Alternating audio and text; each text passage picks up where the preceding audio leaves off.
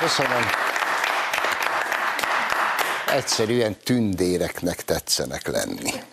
Sok szeretettel köszöntök mindenkit odahaza a képernyők előtt és itt a stúdióban, és egyszer is mind engedjék meg, hogy már itt a műsor elején is áldott és békés húsvétot kívánjak minden kedves nézőnek, és természetesen önöknek is. És eh, a húsvét hangulatától némiképp eltérően, még itt állva, csak szeretnék elmondani önöknek egy kis történetet erről a hétről. A német közszolgálati televízióban a héten volt egy műsor, ahol úgy döntöttek, hogy nem mondják ki azt a szót, hogy anya, mert nem akartak senkit megbántani. Mert úgy érezték, hogy az anya az olyan kirekesztő. Úgyhogy, most figyelj, az anya helyett a német közszolgálati televízióban imigyen fogalmaztak, a szülést végző személy. Hm? Drága kicsi, édes szíveim. És az ember itt ilyenkor így áll, és arra gondol, hogy a jó édes szülést végző személyeteket, nem? Ahányan vagytok, elmebetegek. És továbbra sem fogunk nagyon visszazökkenni a húsvéti hangulatba, de hát muszáj arról beszélnünk, ami történt. Úgyhogy először is mindjárt a kollégáim elindítják a hét legfontosabb belpolitikai eseményét, illetve az arról készült képsorokat. Hatházi barátunk, meg a kis momentumos csipet csapat úgy döntött a hét szerdáján, hogy immáron harmadszor lebontja a Karmelita Kolostornál lévő kordont. Íme itt vannak ők, ahogy egyébként várható volt, hiszen ismerjük hatházi barátunkat, aki büdös lyukas zoktiba már a tévében ezt egyszer évekkel ezelőtt előadta. Ő neki az a fixa ideája, lévén ő egy súlyosan pszichés problémákkal küzdő alak. Valószínűleg senkit nem szeretnék megbántani, de a hatházi volt az az alak, az a gyerek, nyilván mindannyiuknak van ilyen emléke az iskolából, aki ott állt a pálya szélén, a hóna alatt a vadi új focilabdájával, és nyolc éven keresztül arra várt, hogy hát ha egyszer beveszik a játékba. De sose vették be. És amikor Farsangi Bál volt az iskolában, és volt hölgyválasz, ő sose izzadt meg. És hát ettől az ember, hát való, hát ilyenné válik. És ő azt szeretné mindenki, az az önképe, hogy ő egy, egy hős. Ő, ő egy Heraklész, aki megküzd ezzel a rettenetes Orbáni diktatúrával.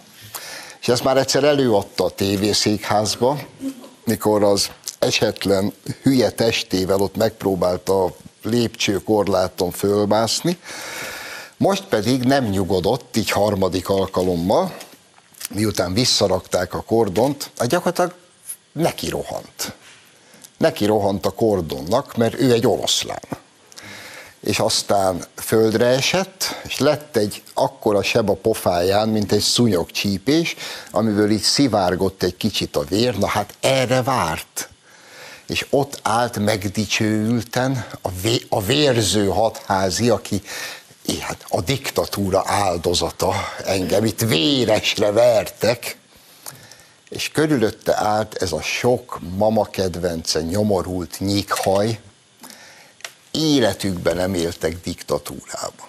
Mondjuk hála Isten. Hát fogalmuk nincs arról, mi az, hogy diktatúra. Mi az, hogy félni.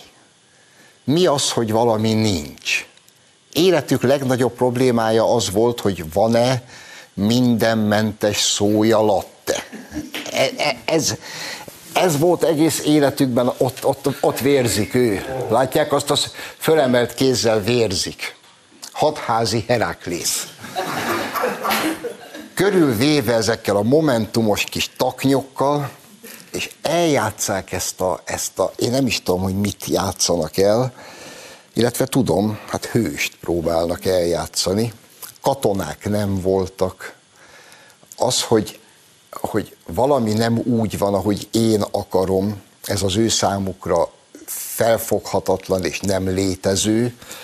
Soha nem kellett semmiben kompromisszumot kötniük, soha semmiben nem kellett nélkülözniük, és most eljátszák, hogy itt diktatúra van, és az ember ül, és csak azt, azt nem értem, illetve ezt is értem, hát hiszen ez is egy pszichikai kórkép. Vannak emberek, akik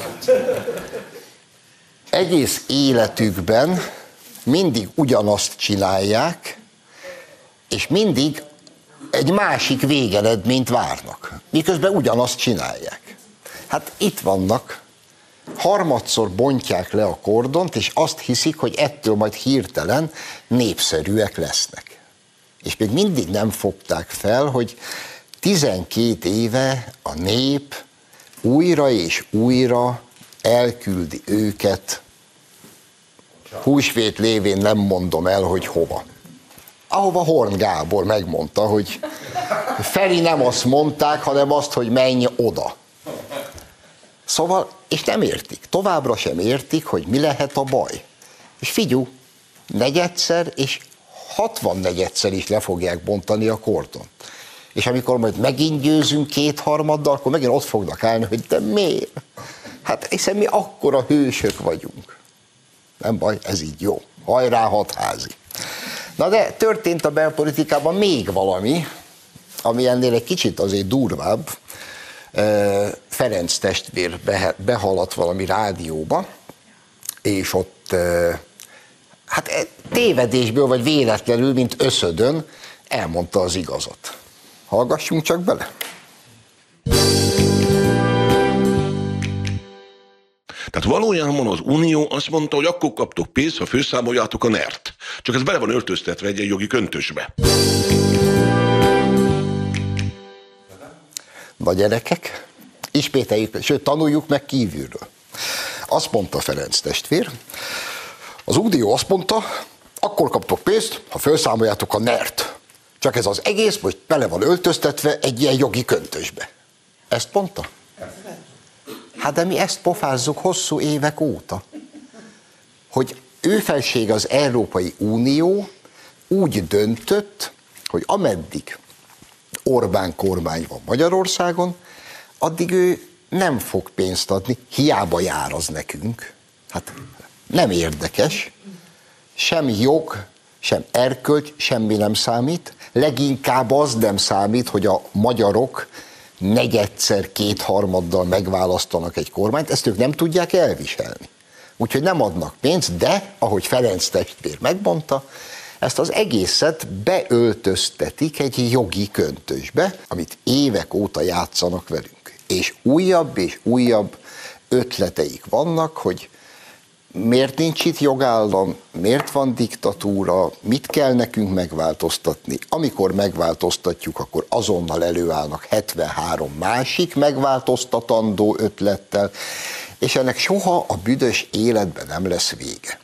Akkor lesz vége, lenne vége, hogyha Ferenc testvért kétharmaddal megválasztaná az ország népe de Ferenc testvért sosem fogja megválasztani az ország népe, és itt tartunk 12 év kormányzás után, hogy ez a helyes fiú, ez ma újfent az ellenzék legerősebb pártját vezeti, és szemmel láthatólag el is döntötte, hogy mindenkit, fogalmazzunk szépen, integrálni fog a DK-ba.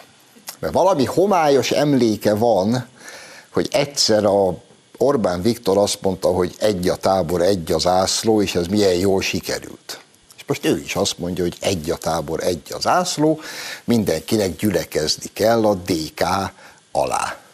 Na de hát ez a mindenki, ez annyi, amennyi. És ebből soha nem lesz nem, hogy kétharmad, hanem egyszerű többség se. Hát hiszen ott tényleg tisztelet a kivételnek, de mindenki teljesen hülye. És ezt játszák, és még mindig nem jöttek rá, ötötször ismétlem, hogy egy zéró végösszegű játszmát játszanak, és csak rosszat tudnak húzni. Bár most van egy új reménységük, Mesterházi Attila kilépett az MSZP-ből, és az hagyján, hogy kilépett, de mindjárt alapít is egy új pártot. Édes véreim, hát ha valami hiányzott az ellenzék tér felé, mint egy falat kenyér, az egy új párt. De hogy, én nem is értem, hogy most képzeljék el, maguk ellenzéki szavazók, mondjuk felső tárkányba ülnek, és 12 éve várják a messiást. És meghallják egy hétfő reggel, hogy Mesterházi Attila új pártot alapított. Na, mi? Felső tárkányban az összes szoci most az asztalra csapott, hogy végre meg vagyunk bentve. Mi is lesz a szocialisták és demokraták? Azt hiszem ez lesz az új párt. Hú, te, ezt én alig várom, hogy ez szárba szökkenjen ez az új kezdeményezés. Édes drága jó Istenem! És ezt majd vendégemmel, Kövér László házelnök úrral is meg fogom beszélni. Történt még valami a héten, ami ugye minket érint, de már kicsit külföld. Orbán Viktor üzenetet küldött Donald Trumpnak, akit ugye perbe fogtak, és négy percre le is tartóztattak, mert ott ez, ez a, a jogrend, hogyha valaki perbe van, és elmegy a bíróságra, akkor ott letartóztatják, aztán három perc múlva kijön. Ez történt, és a magyar miniszterelnök üzent Trumpnak, akivel tudjuk, hogy jó a viszonya, és azt mondta, hogy elnök úr küzdjön, mi önökkel vagyunk, hajrá. Másnap jött a Bloomberg, és hosszú dörgedelmes cikket írt arról, hogy Magyarország beavatkozik az Egyesült Államok belügyeibe. Na drágáim, e, komolyan mondom, mondanám, hogy mit csinálok, ha nem húsvét lenne, de mindjárt becsinálok. Beavatkozunk az Egyesült Államok belügyeibe. Mert a magyar miniszterelnök a volt elnöknek küld egy üzenetet. És akkor itt ülsz, és, és próbálod nem próbálok semmit. Majd a Lacival megbeszélem. Biztos lesz jó ötlete róla, hogy mi is az a beavatkozása más országok belügyeibe. Viszont a felvilágosult vok nemzedék az nem áll meg félúton, nem csak az anya van betiltva már, hanem egy hosszú cikk született nem régiben, amely arról szól, hogy gyakorlatilag minden nemzet himnuszát vagy be kell tiltani, vagy át kell írni. Baj van a nemzeti himnuszokkal, drága barátaim. Ugyanis e, a nemzeti himnuszok, ahogy fogalmaznak, gyomorforgató undormányok. Írják ezt. Mert hogy a nemzeti himnuszok mindegyik harcról, meg háborúról, meg az ellenség kiírtásáról, meg a vérfürdőről, meg a saját nemzet elsődlegességéről és primátusáról szól, és ebben a szép, új, vok, megvilágosodott világban ez gyakorlatilag tűrhetetlen. Hát hogy jönnek ahhoz a franciák, hogy azt énekeljék, hogy előre ország népe harcra, diadalvár hív hazád. Hát micsoda szörnyűség, ellenünk tört a kégy uralma, vérben áztatja rúd zászlaját. Ez borzasztó. Át kell írni, csak azt nem tudom mire. De az hagyján, de mióta ezt elolvastam, azóta próbálom rettegve kitalálni, hogy vajon a magyar himnusszal mi lesz a baj.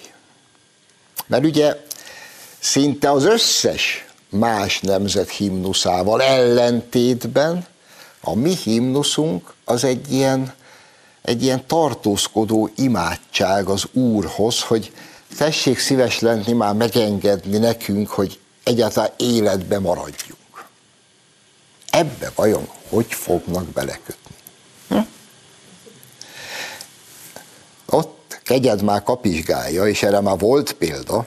Egyik EP képviselőnk mesélte el nekem már, vagy másfél-két évvel ezelőtt, hogy valamelyik idióta brüsszeli biztos neki esett a torkának, hogy micsoda dolog ez, hogy itt az új alkotmány, amit ti itt megmertetek csinálni, az azzal kezdődik, hogy Isten áld meg a magyart. Akkor szerényen jelezte a Fideszes EP képviselő, hogy ő tényleg nagyon, ő mindent ért, de hát ez a magyar himnusz első sora, hogy ez tényleg olyan nagy baj, hogy ezzel kezdődik az alkotmány. És ha majd átírták a világ összes himnuszát, és mindenhonnan kigyomlálták a harcot, a vért, a háborút, biztos sorra fogunk kerülni, de imádkozgassunk mi itt össze-vissza, mint a hülyék. Hát hogy képzeljük mi ezt? Hát nincsen már Isten. Vagy ha van, akkor szivárvány színű zászlót visel. És esetleg hozzá lehet imádkozni. De az még azt is majd. Hm? Mindegy is, drágáim, egyszer már Rákosi elvtárs megpróbálta a magyar himnuszt átiratni, és akkor, ha jól emlékszem, Kodá is, és így és Gyula is azt mondta neki, hogy átkozott legyen az a magyar, aki ezt megteszi. És ezt Rákosinak mondták, úgyhogy a magyar himnusz nem lesz átírva, a többi meg legyen az ő problémájuk. Most pedig tartunk egy rövid szünetet, és a második részben tehát Kövér László lesz a vendégem.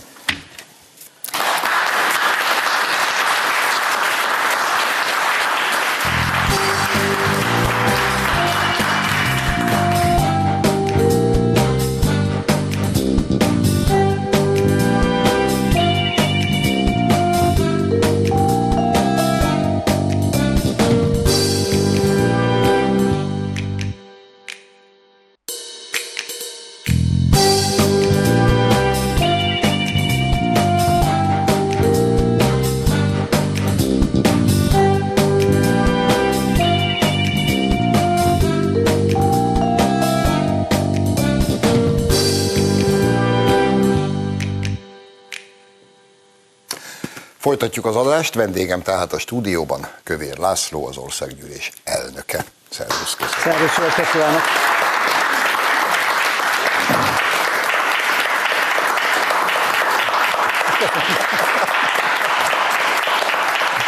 Köszönjük. Tulajdonképpen haza is mehetnénk, de egy-két dolgot beszéljünk meg. Kiraktam ide Trumpot nem véletlenül, ugyanis Orbán Viktor üzent a volt amerikai elnöknek, azon alkalomból, hogy sikeresen letartóztatták. Ez önmagában megérne egy egész adást, de majd nyilván érintjük ezt is. Szóval üzent az elnöknek, a magyar miniszterelnök valami ilyesmit, hogy kitartás, veled vagyunk, küzdjél. És másnap a Bloomberg megírta, hogy Magyarország beavatkozik az Egyesült Államok belügyeibe. Én próbálok komoly maradni, elnök úr. De hogyha mi beavatkozunk az Egyesült Államok belügyeibe, akkor ők mit csinálnak? Hát azt most, hogy ők mit csinálnak, azt most hagyjuk, vagy ha kell erről beszélni, akkor beszéljünk róla hosszabban, és elég eh, szomorú következtetésekig juthatunk el.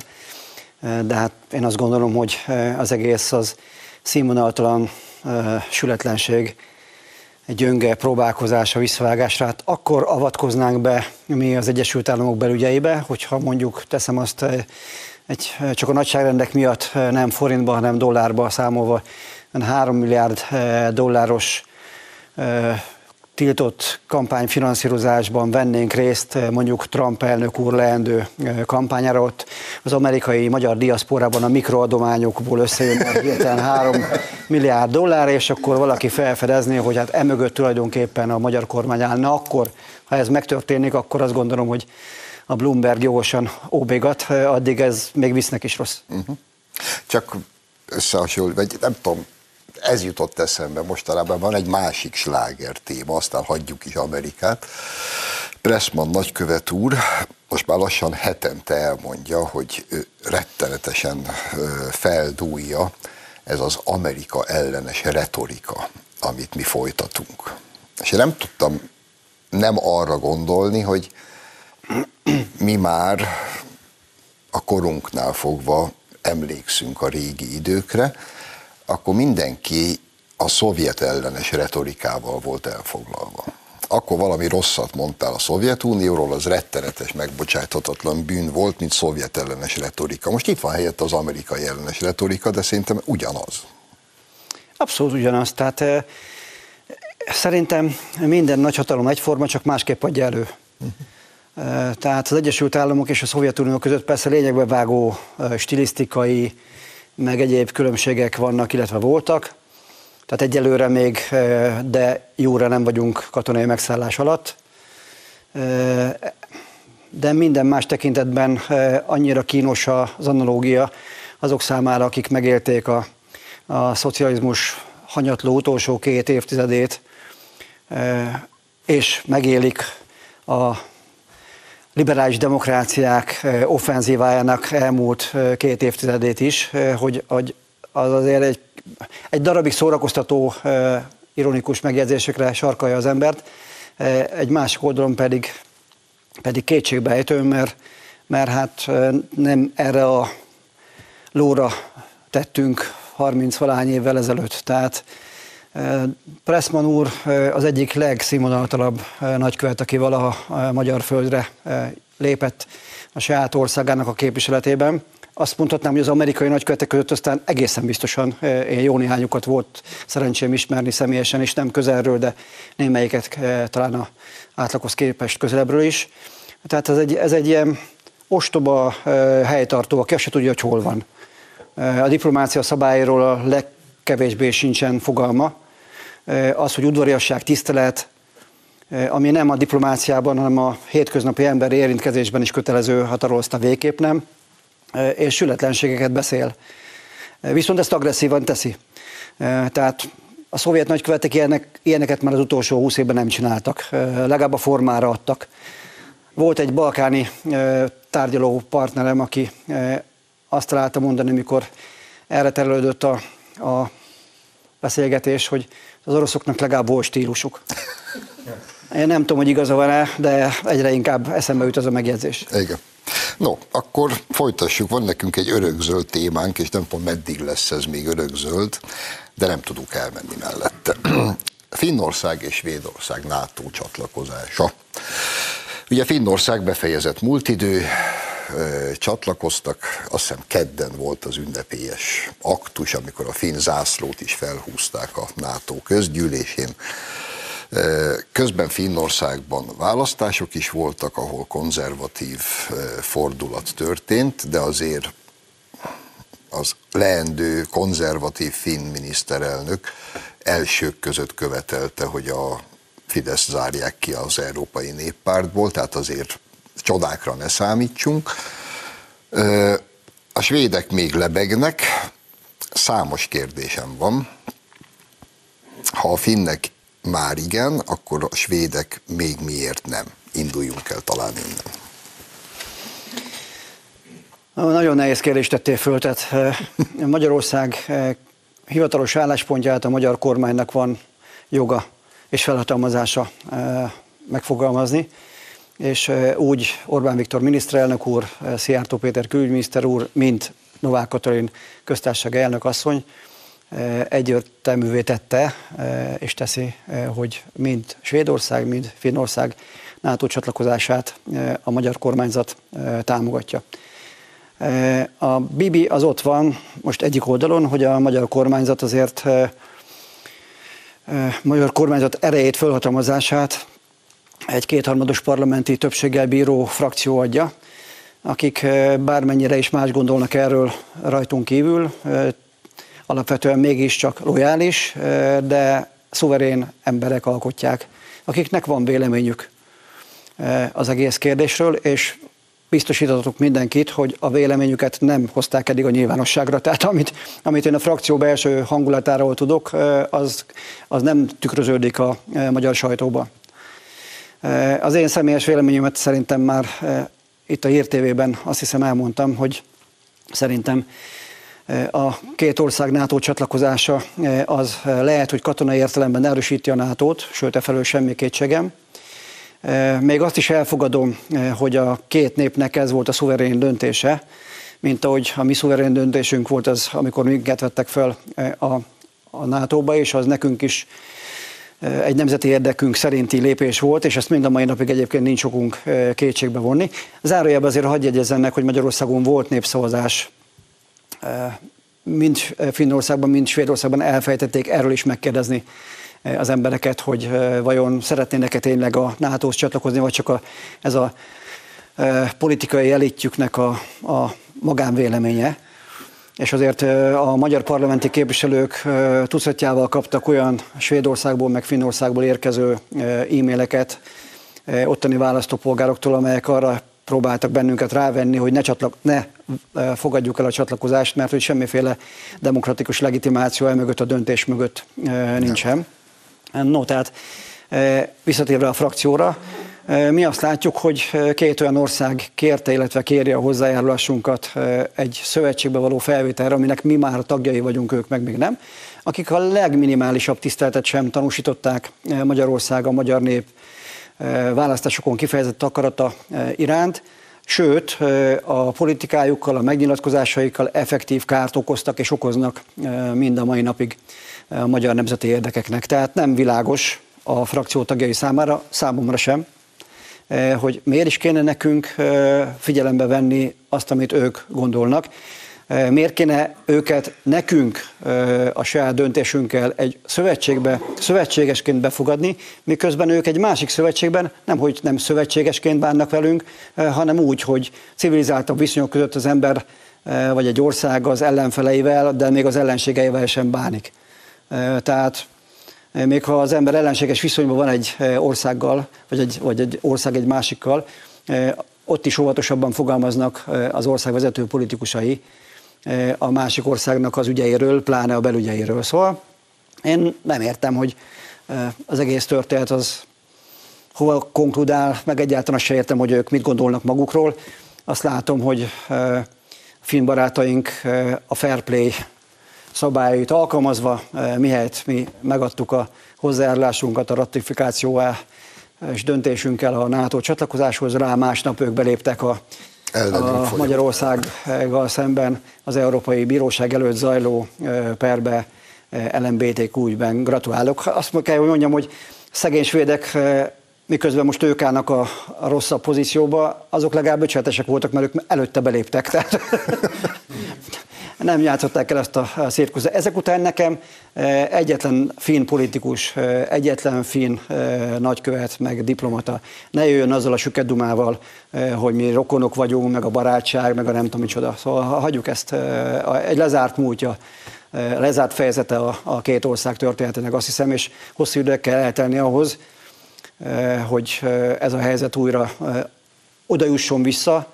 ahol néhány évvel ezelőtt egyébként még volt, mondjuk 10-15 évvel ezelőtt, ahonnan nem is lett volna szabad elmozdulnunk.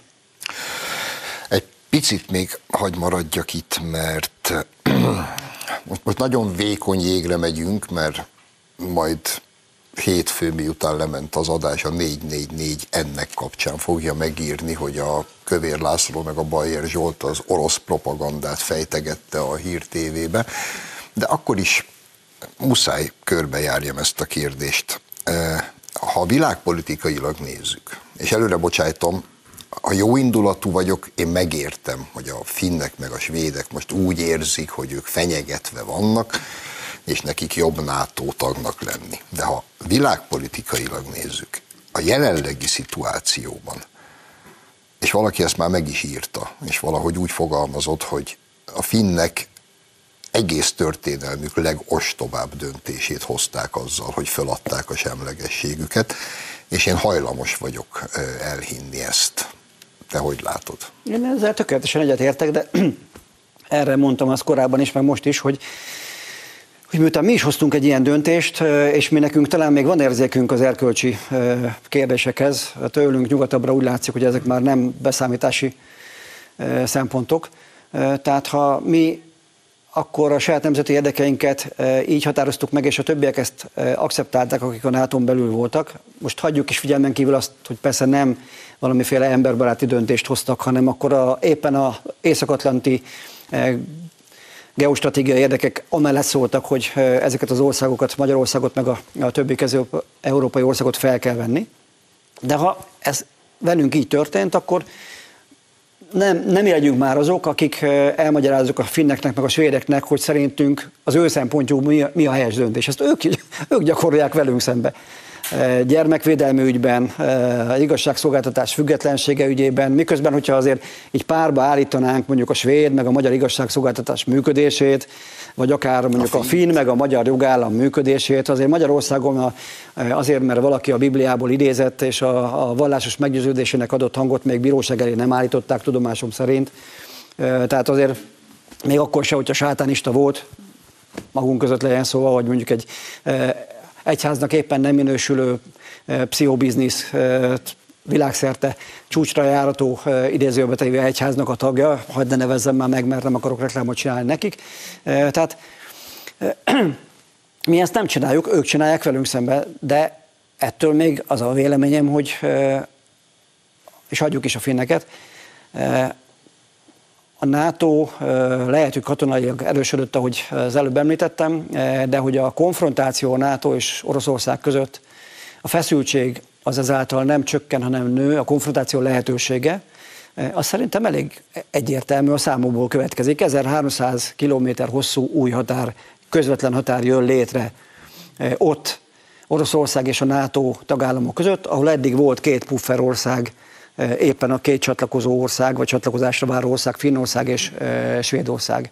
Most persze, az oroszok egyébként meglepő diplomatikussággal nyilatkoztak a finn csatlakozásról, és mondták, hogy az, az ő szemszögükben nézve persze fenyegetés, és erre föl majd lépni is fognak, de nem tekintik egyelőre Finnországot olyan problémának a saját szempontjukból, mint Ukrajna esetleges NATO csatlakozását. Tehát maguk részéről inkább próbálták oldani ezt a feszültséget, de hogyha ez a feszültség a közeljövőben, mondjuk például az északi sarki potenciális erőforrások kiaknázásáért meginduló globális küzdelemben mondjuk kicsit kiélesednek, vagy kielesedik ez a feszültség, akkor majd lehet arra számítani, hogy ott hirtelen megjelennek olyan rakétabázisok Oroszország területén a határon, aminek egészen biztosan nem fognak örülni sem a svéd, sem a svéd emberek.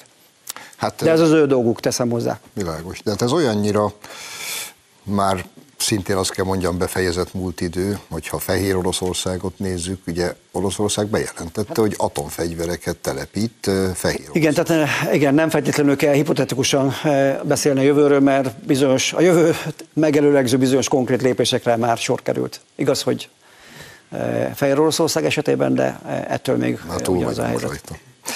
Rajta. Volt egy számomra kellemes meglepetés, mert valóban nem gondoltam, hogy Ausztria még ilyen józan. De hát a minap Zelenszky videó beszédet tartott az osztrák parlamentben, mire föl mind az FPÖ, mind a szocdemek látványosan kivonultak. És deklarálták a képviselők, a két, az osztrák politikai paletta két ellentétes pólusa egyaránt azt deklarálta, hogy ezzel a kivonulással, hogy ők nem hajlandók feladni a semlegességüket. Azért ez bíztató jel, nem? Hát bíztató jel, mert miközben úgy tűnik, hogy a világ úgy egyöntetően falkába rohan a szakadék felé, mert mindenkinek elment a józan esze. Ilyenkor mindig az emberek kicsit föllélegzik, hogy azért talán még vannak e, józan e, emberek a világon. Nekem nem tartozik ide, nem a témához vág, csak néhány nappal ezelőtt volt egy ilyen élmény, amikor olvastam a kis apró hírek között, hogy Eh, Párizsban népszavazáson az emberek a elektromos roller betiltása mellett eh, döntöttek, akkor azt mondtam, hogy a franciáknak azért még van némi józan eszük, tehát akkor, hogyha ebbe a picibe tudtak jól dönteni, talán nagyobb dolgokba is eh, hajlamosak a józan észre hallgatni. Hozzáteszem annélkül, hogy Macron elnök úrnak a a renoméját azzal akarnám rontani, hogy én dicsérem meg, tehát itt Magyarországról érkezik dicséret, de, de még mindig a legjózanabb hangot ebben az egész konfliktusban, ilyen eh, világháborús, pszichózis, terültető eh, politikában még mindig ő üti meg. Hát sőt, elment Kínába. Nem is értem, hogy engedték meg Azt hagyján, hogy elment, de azt mondta, szemben azzal, ami már látszik a, a, a Európai Unió politikájában is, amerikai nyomásra ez is természetesen, mert hát hiszen egyenrangúak vagyunk, tehát nyilvánvaló, hogy a farok csóválja a kutyát, és nem a kutya a farkot. No, tehát mondta, hogy szerinte sem Franciaországnak, sem pedig az Európai Uniónak nem érdeke, hogy távolabb kerüljön Kínától gazdasági, politikai kapcsolatrendszerét tekintve, hanem ennek a színnek a föntartása, vagy persze kölcsönös előnyök és a kölcsönös tisztelet alapján ennek az erősítése az érdekünk itt Európában, és ez szerintem így van.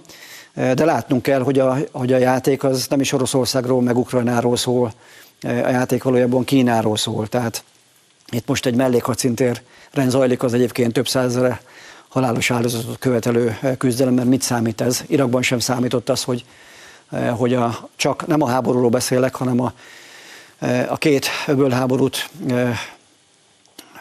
közre, vagy a öbölháború között létező nemzetközi szankciók az ENSZ szakosított intézményének a jelentése szerint félmillió iraki gyermeknek a halálát okozták azáltal, hogy nem volt tisztességes élelmiszerellátása, meg egészségügyi ellátása Iraknak, mert ugye megtiltották nekik, hogy kőolajjal kereskedjenek, ergo gyakorlatilag nyomorba döntötték az országot. Félmillió gyerek halt meg az ENSZ állítása szerint. Tehát az akkor nem volt senkinek sem probléma. Ez meg a kettős mérce unalomig emlékez, vagy emléke, emlegetetnek kérdéséről szól. Igen, minap küldött nekem egy barátom egy mémet, ami fölöttébb megragadta a fantáziámat. Mi a következőképpen néz ki. A legfelső fényképen Muammar el-Kadhafi mellette a felirat, Amerika előbb felfegyverezte, aztán meggyilkolta. Alatta Saddam Hussein. Az Egyesült Államok előbb felfegyverezte, aztán meggyilkolta. Legalul Osama Bin Laden. Amerika előbb felfegyverezte, aztán meggyilkolta. Legalsó foton Zelenszky, mellette a felirat. Vajon tudja már az elnök úr, hogy mekkora szerencséje van? Na, csak egy kis összefoglalása az elmúlt 30 évnek egy mémben. Igen. És ha már 30 Milyen év... jó, hogy ezeket nevetünk. Pedig, hát, pedig tragédia. Pedig tragédia, igen. Tehát... De és ráadásul az a szomorú, hogy attól tragédia, hogy ez így van. Ez így történt, mindegyik esetben. Ha már 30 év. Volt szerencsénk múlt héten együtt ünnepelni a Fidesz 35. születésnapját, méghozzá az alapítás helyszínén a Bibó szakkollégiumban, és miközben mi ünnepeltük a 35. évfordulónkat, ez nagyjából majd, hogy nem egybeesett a 22-es választások egyéves évfordulójával, és az összes kutató ma egyértelműen azt méri és mondja, hogy ha most lennének a választások, egy évvel a választások után, akkor most nem kétharmaddal, hanem háromnegyeddel győznénk. Anélkül, hogy nagyon veregetnénk a mellünket, meg nagyon elszaladna velünk a ló, de hagyd kérdezzem meg a kötelező tisztelettel. Szerinted mi a mi sikerünknek a titka?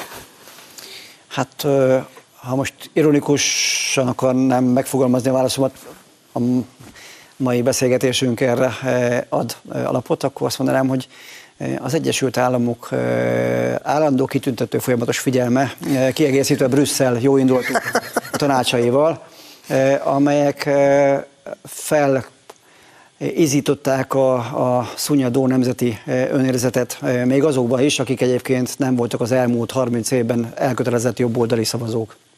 Tehát azért a magyar néplelket, a magyar történelmet mégiscsak ki lenne ismerni azoknak, akik úgy gondolják, hogy nekik itt doguk a mi helyes útraterelésünk, mert hogyha ezt megtették volna, hogy elolvasták volna a mi történelmünket, vannak angol százírók tollából származó kiváló összefoglalók is, tehát akár azt is megtették volna anyanyelvükön, akkor, akkor nem próbálkoztak volna azzal, hogy kívülről, fölülről meg akarják mondani nekünk, hogy merre van előre. De hogyha most ezt magunk mögé dobjuk, hagyjuk is, akkor, és komolyan akarunk válaszolni, akkor ennek többfajta összetevője van. Az egyik az az, hogy mi mindig is, de tényleg az első pillanattól fogva nem ideológiai értelemben meghatározott politikát folytattunk, tehát nem azt néztük, hogy mi fér bele a mi ideológiai önmeghatározásunkba, pláne a kordivat által változó ideológiai önmeghatározásunkba, hanem szerintünk mi a nemzet érdeke. és akkor aztán azt akkor is megcsináltuk azokat a lépéseket, ha egyébként azt valaki baloldalinak minősítette, sőt, lekommunistázott benne, bennünket érte, meg akkor is megcsináltuk, hogyha azt meg populistának, meg szélső jobboldalinak minősítette, mert azt gondoltuk, hogy nem nekünk kell véleményt mondanunk a saját döntéseikről, pláne nem nekik, hanem az embereknek. Az emberek pedig a, a támogatásukkal tüntettek ki bennünket. A másik nagyon fontos összetevő, amiben szerintem unikális a Fidesz, az elmúlt 30 valány éves történetét tekintve az összes többi pártnak, azzal összevetve, különösen, hogy, hogy ez egy valódi politikai közösség, a szónak rosszul is mondtam, ez egy valódi emberi közösség, a szónak nem csak a politikai értelmében, hanem morális, emberi értelmében is. És ehhez, amikor a nagy átalakulás megtörtént a 2002-es választási kudarc után, tehát azt a néhány ezer, 8-10 ezerre tehető Fidesz tagságot egyszer hirtelen kívülről elő, előzöllötte a szószoros értelmében a volt MDF, volt kisgazda tagok, meg azoknak az embereknek a sokasága, akik korábban nem voltak semmilyen pártnak a tagjai, de végre úgy látták, hogy most ez az a pillanat, meg ez az a párt, ahol csatlakozniuk kell a saját gyerekeik, unokáik jövője érdekében, akkor ez az a fajta belső összetartozás érzés, az a szolidaritás érzés, az a bajtársiasság, amit addig a Fidesz erénye volt, és az életben maradását garantálta, az átragadt azokra is, akik kívülről jöttek. Tehát én féltem attól, hogy ellenkező lesz a hatás, tehát szét fog robbani, szét fog bomlani a Fidesz egy ilyen nagy átalakulásnak az eredményeképpen, de nem ez következett be, és ennek nyilvánvalóan van azért a Fidesz, által, a Fidesz vezetésében is némi magyarázatot, tehát azért a Fidesz vezetése, és most nem csak az elnökségre, meg az elnök úrra gondolok, hanem tágabban vett vezetése azért ebben az elmúlt 30 évben igyekezett példát mutatni. Tehát szerintem azt nem értik kívülről, hogy hogy nem lehet már végre találni egy olyan belső riválist, akivel szemben, vagy akinek a kezébe lehet nyomni egy zászlót, és akinek a közreműködése révén meg lehet hasítani a pártot. Ez a Fideszben megtörtént 93-ban ez a kísérlet, elbukott. Akik kiléptek a Fideszből és máshol csatlakoztak, vagy a Fideszt tönkre akarták tenni, akár saját szándékukból, akár csak statisztaként mások akciójához társulva, azok már sehol sincsenek, mi meg azok az emberek, akikkel szemben akkor ezt végre akarták hajtani, azóta is létezünk, szemben azokkal a pártokkal, ahol ez a fajta törekvés, lásd az LMP-t anélkül, hogy most őket meg akarnám bántani ezzel, de az LMP-ben ez kiválóan e, sikerült végbe ment, azt a pártot, ami azért ennél talán többet érdemelt volna, azt a pártot sikerült a, a politika szemérkosarába dobniuk. Ahogy bennünket is megfenyegettek annak idején, de ez már történt. Így van. Én fogom mondani a zárszót. Az a helyzet, hogy csak egy adalék ahhoz, amit elmondtál.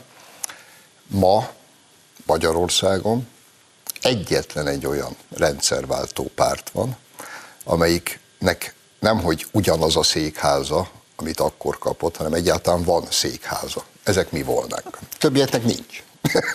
ha most el akarnánk menni a MSP ellen tüntetni, akkor nem tudom, hogy hova kéne menni, mert nincsen hely.